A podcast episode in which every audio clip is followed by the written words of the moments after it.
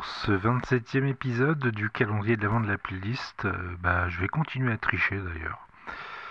Je vais vous parler d'un de mes excellents souvenirs d'animé, à savoir Cowboy Bebop. Il faudrait que je fasse un épisode spécial de Cowboy Bebop, même peut-être plus que Cowboy Bebop, toute la discographie de Yoko Kanno.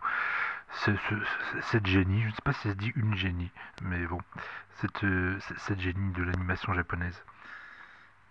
Donc là, c'est la bande originale de Cowboy Bebop, et surtout le thème de fin du 13e épisode de la série.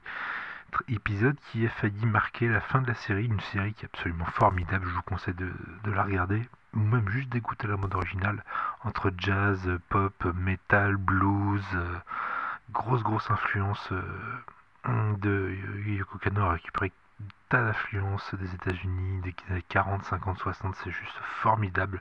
Une bande originale extrêmement variée. Donc ça se passe dans un futur alternatif dans les années 2070 où, suite à une catastrophe spatiale juste à côté de la Terre est dépeuplée et l'espèce humaine a colonisé le système solaire.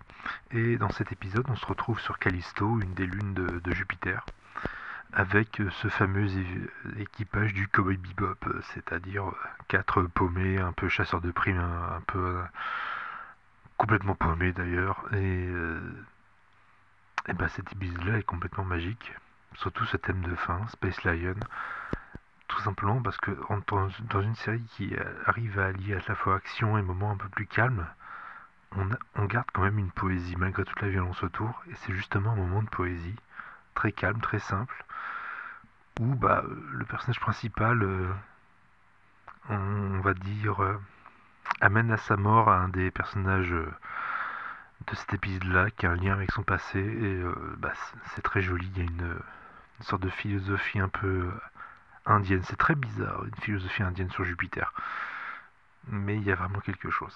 C'est très détente, c'est très simple à écouter, ça s'écoute très bien tranquillement, dans son sofa ou installé simplement avec un casque. C'est vraiment une ambiance totalement différente de Noël, mais des tambours, des voix comme ça un peu africaines, mais ça s'écoute vraiment bien. Écoutez tout Yoko Kanno, j'en ferai un épisode hors série un jour. Donc Space Lion de Yoko Kanno.